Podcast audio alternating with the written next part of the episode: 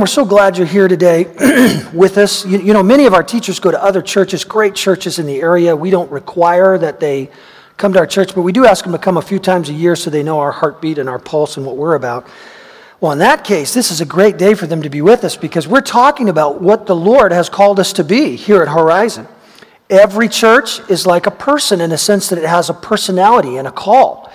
And there's some unique things the Lord's called us to, part of it being schools. But look today, last week I talked about belonging.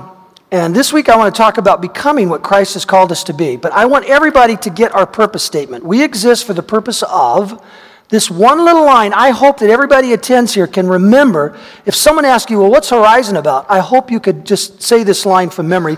Look at it and say it with me. Encouraging people to follow Jesus Christ with their whole heart. That is what we are all about. You say, well, even that fun stuff you do? Yeah, because you can have fun when you follow Jesus with all, all your heart, too. But whatever we're doing, whether it be the church, the schools, uh, out in the community with the ministries we have, we're trying to encourage people to follow Him and then give their whole hearts in pursuit of His plan for their lives. And as we look at this today, there are three vital indicators for a growing believer that I want to share with you. Last week, I talked about belonging, and I, I didn't get it all in, so I'm going to pick it up there a little bit, even though this sermon is entitled Become. But I talked about new people coming to attend a church service and how we want to reach out and be warm and loving to them. But I want to talk about people who, uh, who've been here for a season attending church and making sure that it's regular as well. Attend a church service regularly. I believe that it's a biblical principle and that it's vital. There are three things I'm going to share with you today. I'm just like a doctor. And you don't have to do anything I say uh, when it comes to your health as a Christian, just like you don't have to do what a doctor says. Everybody has free will, right? But if you eat well and you take care of yourself and you exercise, like the doctor says, your life will go better. Well, you're a believer. You love Jesus. Nobody's doubting that. You're going to heaven. But what I'm telling you today will make your life better. It'll make you stronger and it'll make everything uh, uh, more powerful and more impacting than you ever imagined. And wisdom will come your way if you'll do these three things that I'm talking about today. So let me pick up last week for a moment, talking about welcoming new people. That we want to help them belong to Jesus and belong to his family. This is a representation of his family. His family's everywhere. The church with the large C, we're the church with the small c, one of the flocks, the many flocks that God has. But when people walk through these doors, I want us to love on them. You know, Jesus treated every person he met like they were the most important person in the world.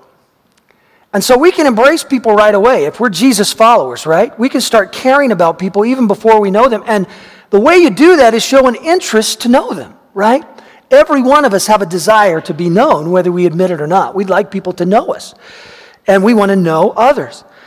So when people walk through these doors, or they're new in the schools, whatever it may be, uh, wherever that first meeting is, those initial meetings, um, they can be really awkward if we're not loving them and embracing them right away. And you know people will choose whether they want to be someplace on the basis of whether people wanted to be with them.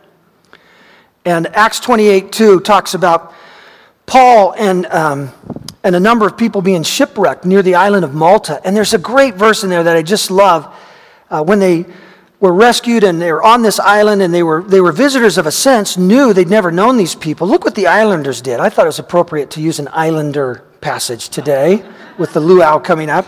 The islanders showed us unusual kindness. Now, I just want to tell you that that is my hope for us as a church. That we would be people who show unusual kindness to others, to those who are coming for the first time, that we'd go out of our way to care and want to know them. Then they built a fire and welcomed us all because it was raining and cold. Well, they'd been shipwrecked. It's raining, they're cold. You know, people who don't know Jesus, sometimes they're coming in like that. Their lives are shipwrecked. They're cold and they're, they, they, they feel wounded. And we can just warm them with the love of God, with that welcome, uh, just like those islanders did, and that unusual kindness. And I believe God wants us to take away that awkward feeling that people have when they first step into a spot like this. I mean, if you haven't been to a church in a while, you don't know what to expect. Uh, you, you know, I mean, think about it. You don't know necessarily when to sing or when to stand. You're taking your cues from everybody else, right? And, and if we can just take out that awkwardness, it's so great for them to just feel like, hey, I actually enjoyed today, and I met some cool people who, who seemed to think I was cool. And, um, but, but awkward meetings, let me talk about that. Awkward first time meetings. Have you ever had any of those? I seem to have lots of them. Um, you know, I went to a number of schools, so I know what it was like to be the new person, and it doesn't feel that great in those first couple of weeks. But I remember my first meeting with my mother in law, Jane. Um, she, Karen took me in to meet her to their home, and uh, I was standing at the end of the coffee table, and uh, Karen said my name, and I reached forward and shook my mother in law's hand. And when I stepped back, I must have stepped back further than my original position because I hit the coffee table hard. I almost fell right on the glass part on the top, caught myself, and went just around it to the middle of the table. And I look up, and she's looking at me, and she looks at Karen, and I, you know.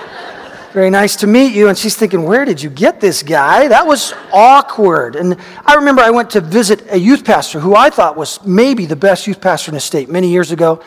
Brand new youth pastor I was at Grace Community Church in those days. Wanted to meet a couple of the best and see if I could learn from them, but I was nervous because this guy was a legend, man, in Oregon. And I met with him and we talked, and I, uh, uh, subconsciously, I must have been wanting to impress him a little bit or real nervous or something, concerned about how he thought about me. Because when I left the meeting and I walked out, I'm 10 steps out of the restaurant and I realized I have my plate in my hands with food on it, you know. I might have taken it, but it was dirty. So I was like, oh my word. I take it back. He still laughs about that to these days. Awkward first meeting. I, you know, you just feel funny. Have you ever heard Tony Campolo's awkward first meeting story about the elevator? He's in the elevator. He's a Christian speaker. He's standing in the back of the elevator, heading up for a meeting to this big, in this big building. And he looks down, he notices his zippers open. So he thinks, well, no problem. I'm in the back of the elevator. It's packed with people here. I'll just turn and take care of this. Nobody's even looking back here. And everything would have been fine, except the lady close in front of him had a long scarf that she was wearing. So he zipped up his zipper and got her scarf stuck in it accidentally. And that would have been fine if it would have been loose and come off, but it wasn't loose. And he, he was trying desperately to get it loose, and he couldn't. And she walked out and went, ah, like that. Turned around, and he's there, you know, messing around. And she's like, you pervert, you pervert. And uh, awkward first meeting, you know. Um, now, bring it home a little bit to here, thinking about how people feel when they walk in. Karen and I were once visiting a church on the coast, and honestly, it looked like a really healthy church with a lot of things going for it. But we walked in, it was kind of weird. Nobody greeted us at first, and then there was a hallway much like the one you came in this morning, right to my right here. And we're walking down, and this guy goes, Hey, nice to have you with us today. And Karen was out in front of me, and it was just the four of us in the hallway, you know. So who could he be talking to? Well, evidently someone had come in behind us because he goes, Great to see you. And he puts his hand out, and Karen sticks her hand out like this. He walks right by her around to see this person that he knows, you know and says hello, and we're like, Karen's like, you know, just uh, something like that anyway. And, and then the, to make it weirder, it's like we didn't exist that day. Everybody looked beyond us to see their friends and who they wanted to see, and nobody actually saw us that day. Didn't hurt my feelings because I knew that was going to be some great sermon material for me, right? Later. But we don't want to be that kind of place. We want to we want to be a place that lets them know we're so glad you're here. And, and we don't want to just have the initial meeting, right? And say, hello, my name is, and bam, we're gone. We actually want to want to get, get to know them. And you say, well, how do I help people? Look, greet them, find out what they're about uh, uh, uh, a little bit, look into their eyes, hear where they're from, and, and then introduce them to somebody else, two or three people who might have a like interest that you just learned about. Oh, let me, you know, introduce you to this person and this person. Take them to the children's ministry if they need help. You don't have to be working in an official capacity around here and just love on them. Get them a cup of coffee while they're standing there talking with someone. How would you do it at your home? Right? You guys are great at welcoming and loving people, and you do, I think you do great around here, but I just want to be even better because we can help people.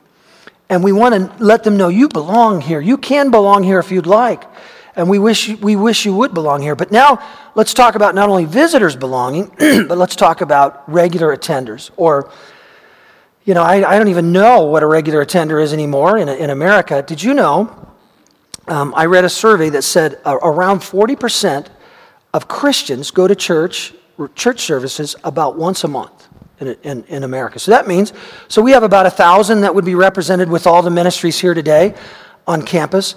But did you know there's another thousand that would consider this their, or so, maybe just under that, that would consider this their church home, but, but they're not here that much. You know, they come periodically. now, I'm here to tell you, I don't like to do guilt or shock or any of that, but I'm just here to tell you that if you'll go to church on a regular basis, your life will go better because it's a principle in God's Word. Uh, you know, your salvation is not dependent upon it, but your health as a Christian is somewhat dependent upon it. And Jesus is our example, right? Well, look what he did in Luke 4:16. He went to Nazareth where he'd been brought up, and on the Sabbath day he went into the synagogue as was his custom. So, right, that was the church they had in that day, right? The New Testament church hadn't appeared yet. And Jesus was found, as was his custom, on a regular basis. He's our example. Look at Paul, who gave us two thirds of the New Testament, written through his hand by the inspiration of the Holy Spirit. Pretty much a man of God. Acts 17, 2, as his custom was, Paul went into the synagogue. He, on a regular basis, found himself in that large corporate meeting um, with the, the, the, followers of God. Now, this is a, a flock. You know, you say, why do we need this meeting so much? Let me see if I can kind of explain it from my heart. And, and by the way, it's not just about this meeting. There, there are some great churches around us. It's about going to one of these churches on a regular basis, making it your home church so you can be known, right? And people can bless you and you can bless them. But knowing that it's very, very important to do this. Uh, and the word shows us why. but this flock is a small representation of the larger body of Christ. Because here we would have uh, toddlers and babies, right? We have children and teens and college age and single and married, excuse me, young and old alike. And when I fellowship here, I can be encouraged by a mentor.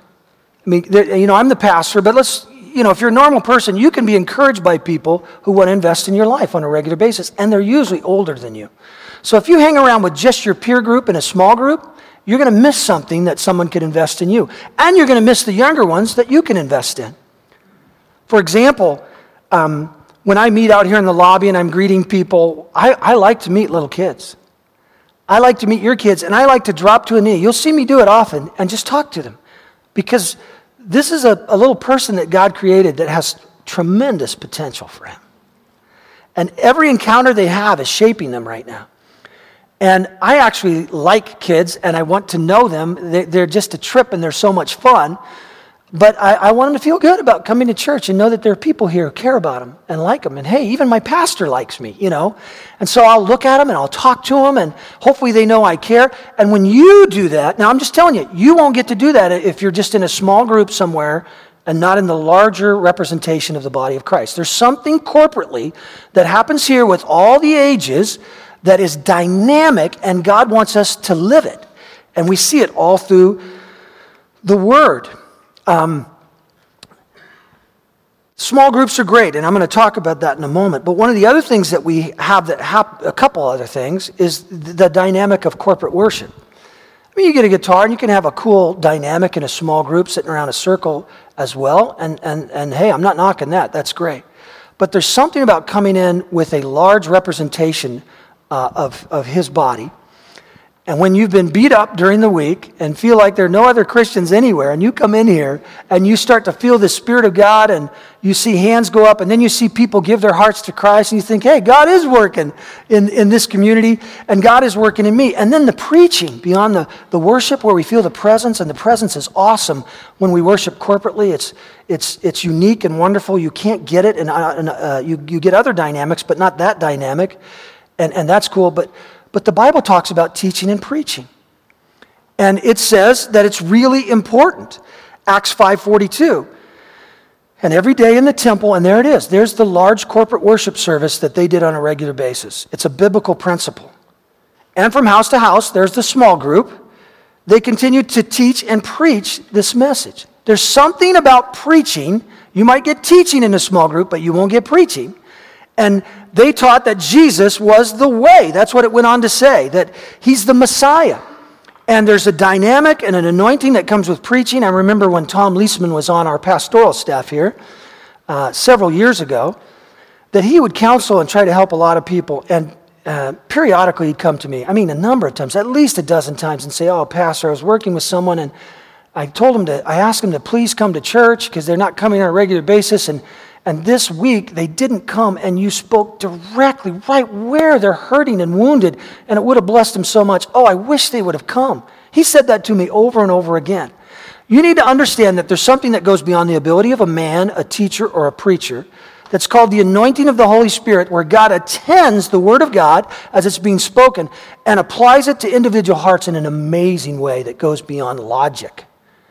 And so in this setting, we get that. We don't get it in other settings, and you don't quite get it the same way on TV. Christian TV is okay, and, and it's. Uh, you know, there, there's, there's some good stuff and some bad stuff, but you can definitely find some godly stuff on, you know, Christian TV. But it's not the same as interacting with people and, and, and, um, and having that dynamic where we're all together in one room and the Holy Spirit is falling. I mean, it's, it's, it's amazing.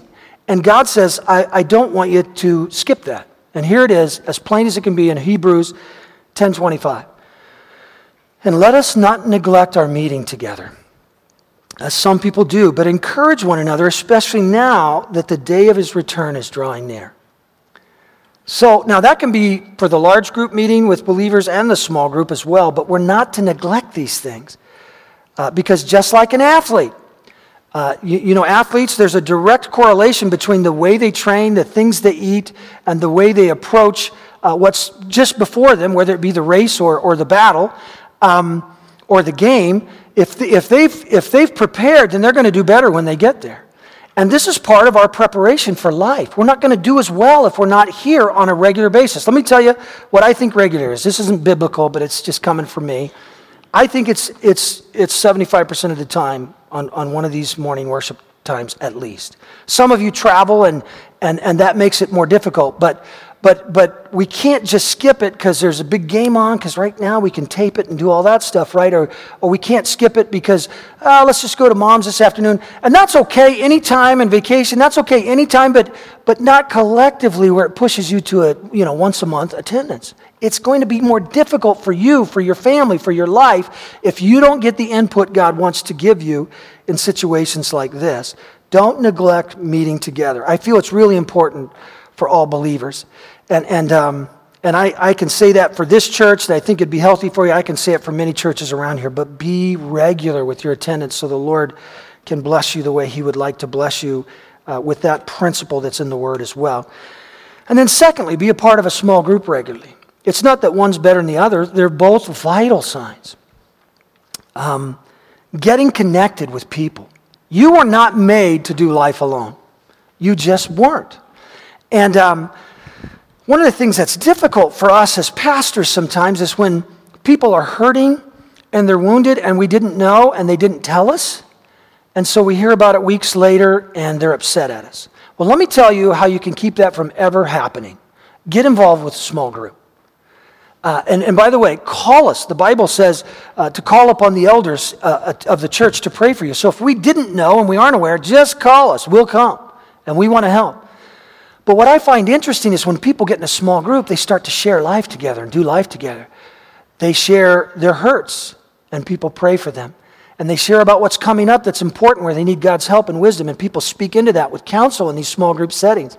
And they apply the word and they talk about where they've been and what they've been through, where they made mistakes and what they learned. And we get all that wisdom with a multitude of counsel, with the word applied, and we get help for our trials in life. You weren't made to do life alone. You say, well, I'm not sure I need that. Well, you do, because, uh, you know, t- yesterday it was me who had trouble. Tomorrow it's, it's you. And today there are people really hurting here sitting among us. And we need each other. And it's not just that, um, that you need it, though I believe you do. We're wired this way. It's a principle of God's word that we're supposed to do life together. But we need you. If, that's, if your seat is empty, then I don't get the valuable input that you could give me. So when I've been in my small group, um, uh, listen, there are things I do that aren't so great as a dad, as a husband. And, and, and I'm not perfect. And I, I like to get my way. And it's just a big flaw that I have, you know? And, and, and, you know, a lot of us are like that one way or the other. I mean, you know, out loud or, or, or softly manipulating. But it can get away from us if we're not careful. And sometimes when I'll share something that, you know, with my kids, there's dynamics in relationships that sometimes something's not quite right. And what I find is, is mostly me when I figure it out, right? That, I, that I'm a real key if I'll do the right things. And so sometimes when I've shared stories about where I need prayer, counsel will come, and then prayer will come, and the Lord will settle my heart down, and I'll get it, and I'll, I'll just try to do the right thing. But listen, I need people to help me too. You need people to help you. None of us have this all figured out, and none of us knows what's ahead. It's a new journey. Every bend has a victory or, or sometimes a defeat. And we can rejoice with those who rejoice because we prayed with them, right? And then we saw it happen where God blessed. Or, or we can mourn with those who are mourning and pray and the Holy Spirit can fall and do, do amazing things. We need each other. Acts 5.42, they met from house to house. There's a small group, that scripture again.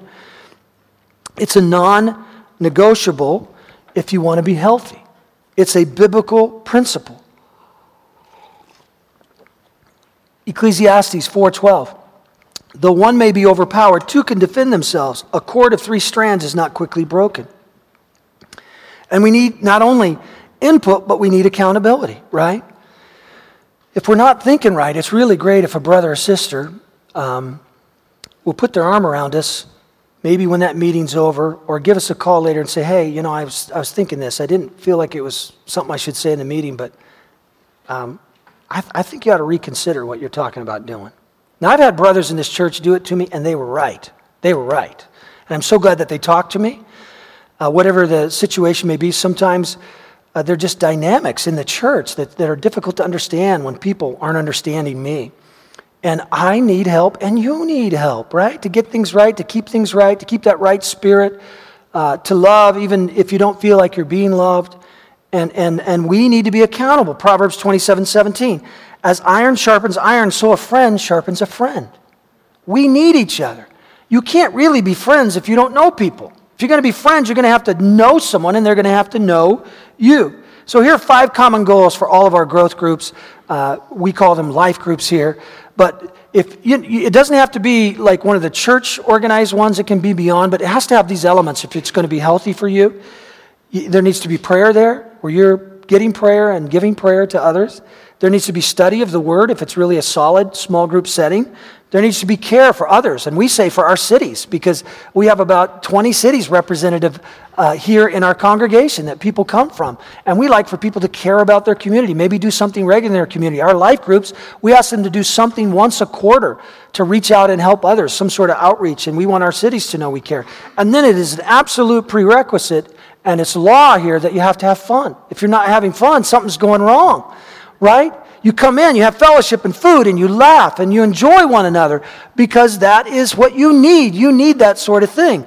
And I'm telling you, when it's working right in small groups, that happens.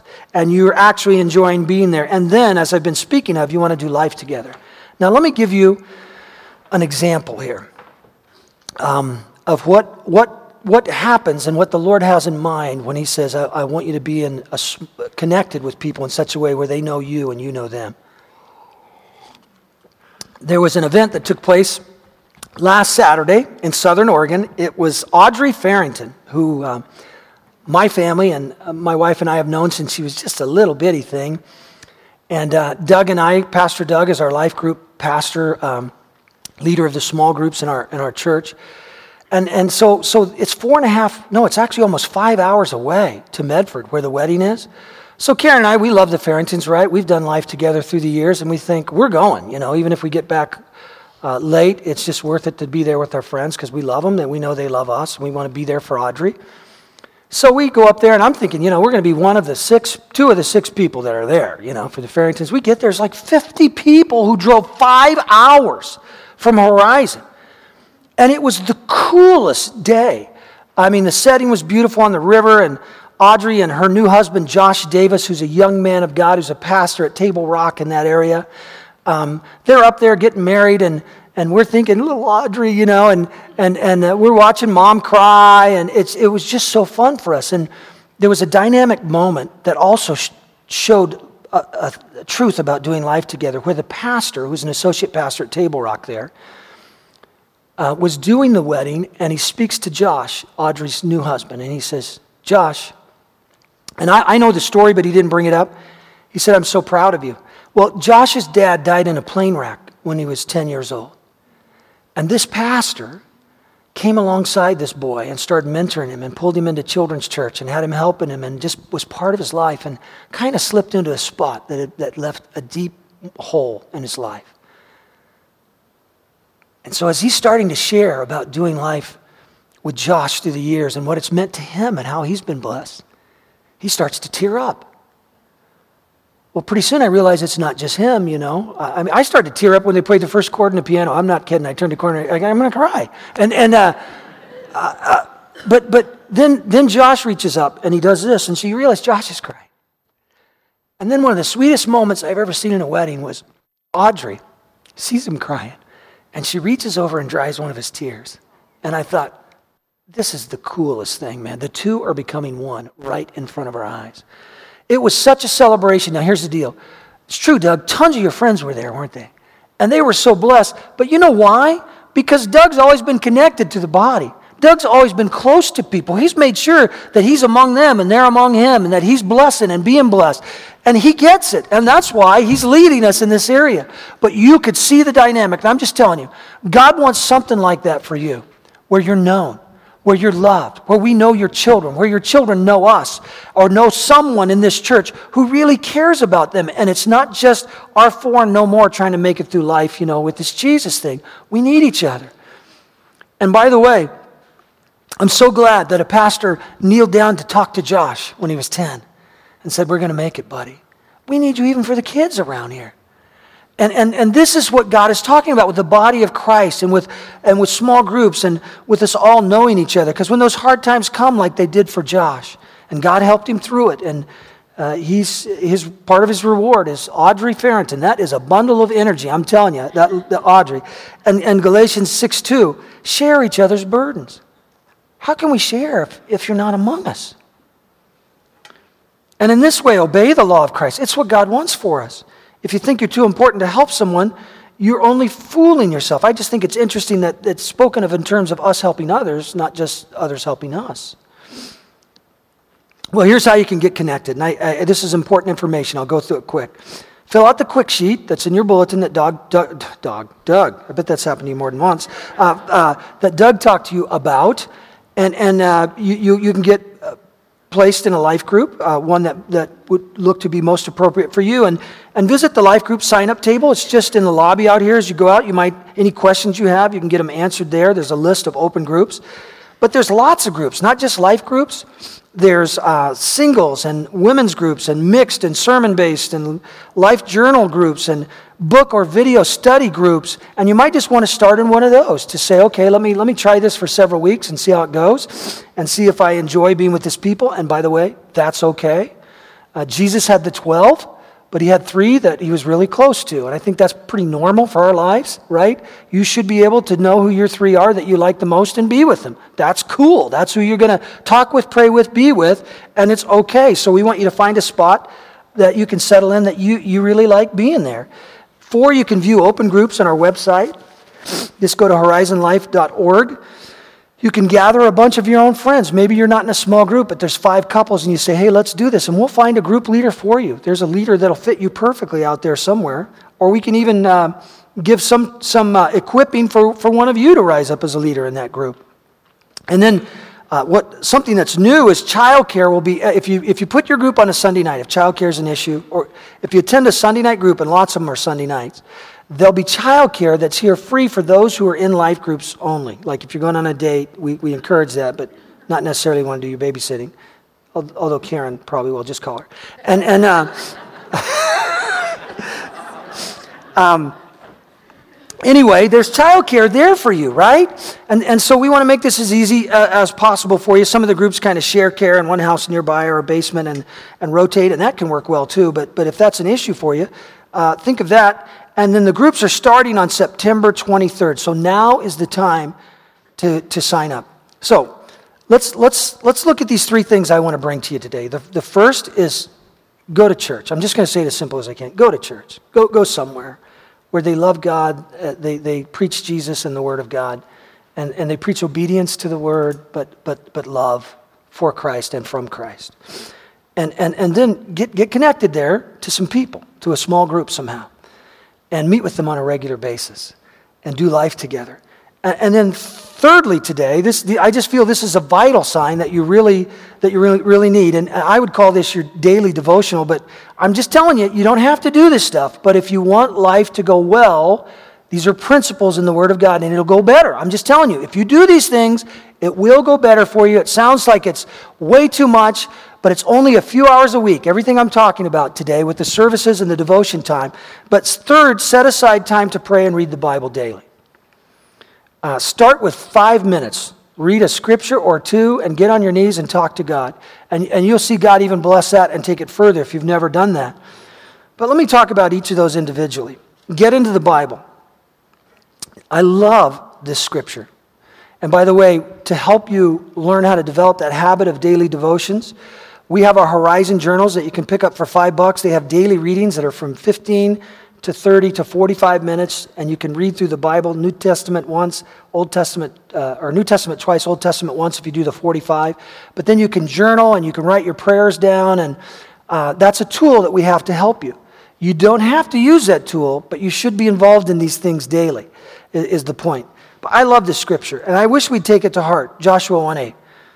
Study this book of instruction continually. Meditate on it day and night, so you'll be sure to obey everything written in it. You, you know, I don't believe America's falling apart morally uh, because they're wicked people. I, I think America's falling apart because godly people don't even know the Bible anymore and have no heart to obey it. And, and um, you know, what, what, what it says in the Bible is if my people humble this, themselves and pray and turn from their wicked ways, then I will heal their land. The key to the healing of the land wasn't the, un, the unbeliever doing the right thing, it was the believer doing the right thing. And, and when, we, when we do these things uh, and obey, we have this heart to obey. Look at this promise. This is one of the incredible promises in the Word of God. That if you, met, if you, you, know, if you do this daily, meditate on the Word day and night, only then will you prosper and succeed in all you do. Wow, the Bible's that important that, that, that succeeding has so much to do with following the truth of the Word of God.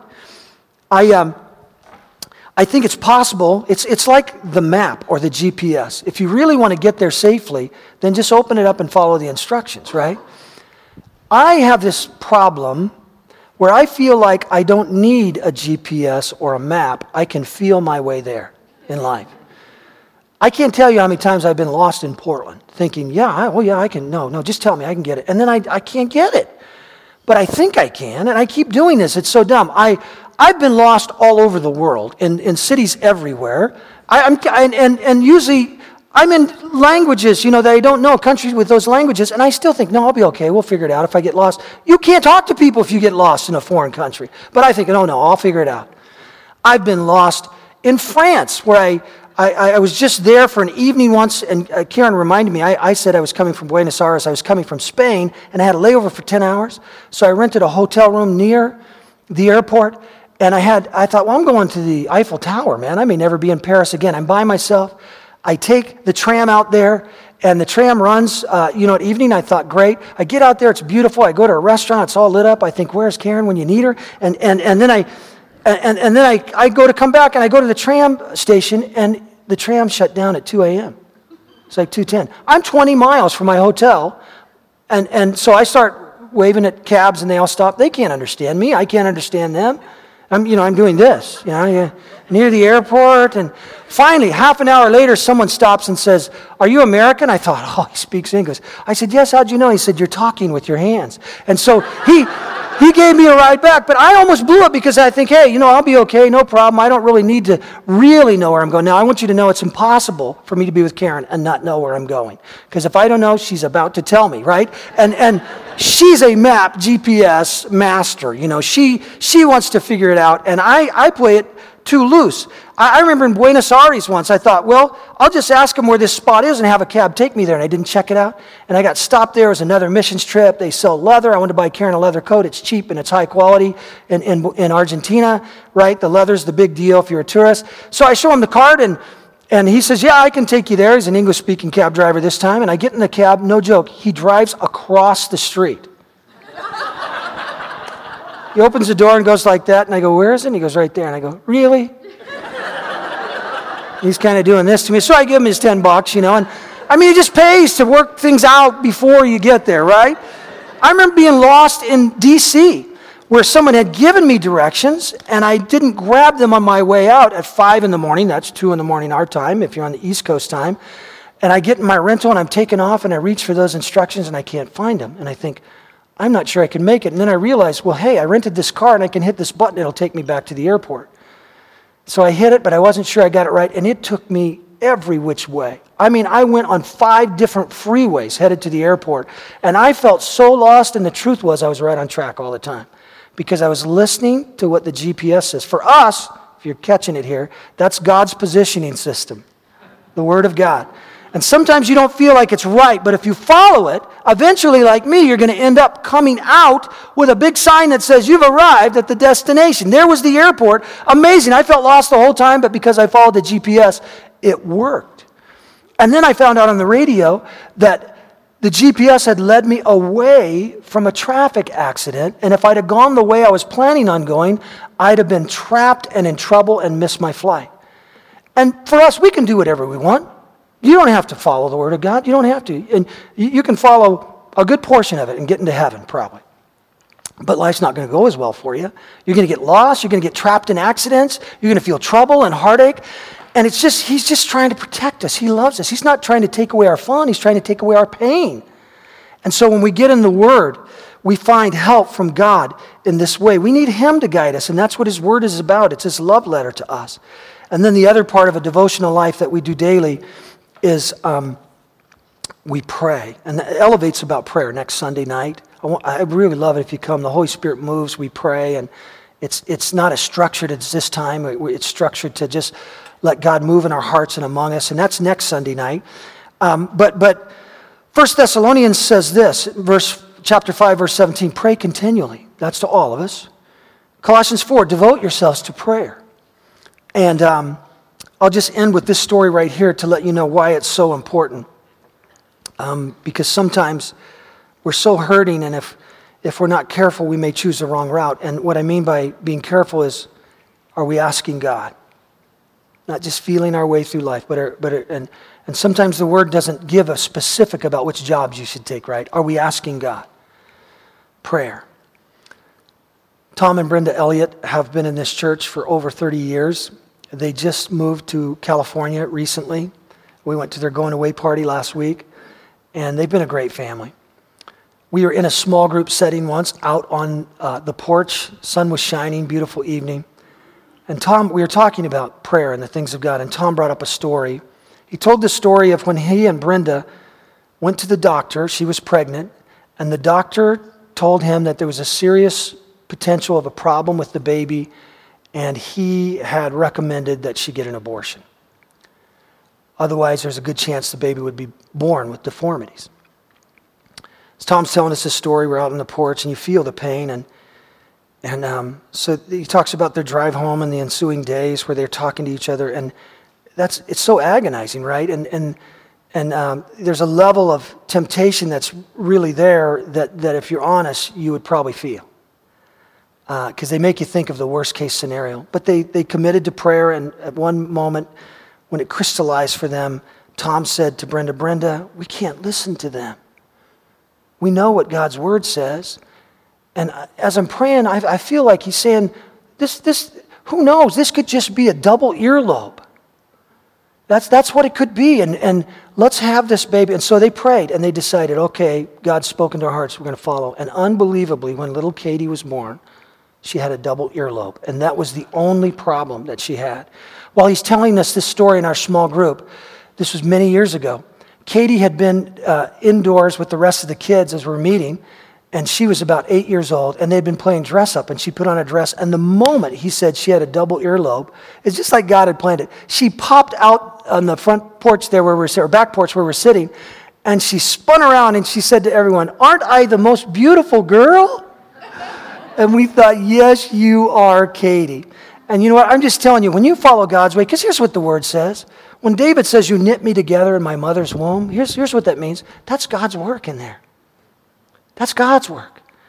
And, and, um, And, and, not only did they listen to that truth, but they followed God's heart instead of bowing to fear. And we need, we need to be people who, when tough decisions come, who are focused on, on living our lives in the Word and in prayer and seeking out God so that He can lead us and guide us the way He'd want. So, so here's, here's the thought for you today go to church. I hope here, that'd be great. But if not, just go to a good one on a regular basis. Just go. Get involved, get connected so you can be blessed and be a blessing. And then, if you'd value just being in this in the Word and in prayer. Now, now we can we can do a lot for you, but if I'm giving you a meal once a week and that's all you're getting, you're not going to be very healthy. You need to eat every day by being with the Lord, just you and Him, and you'll feel His presence blessing your life.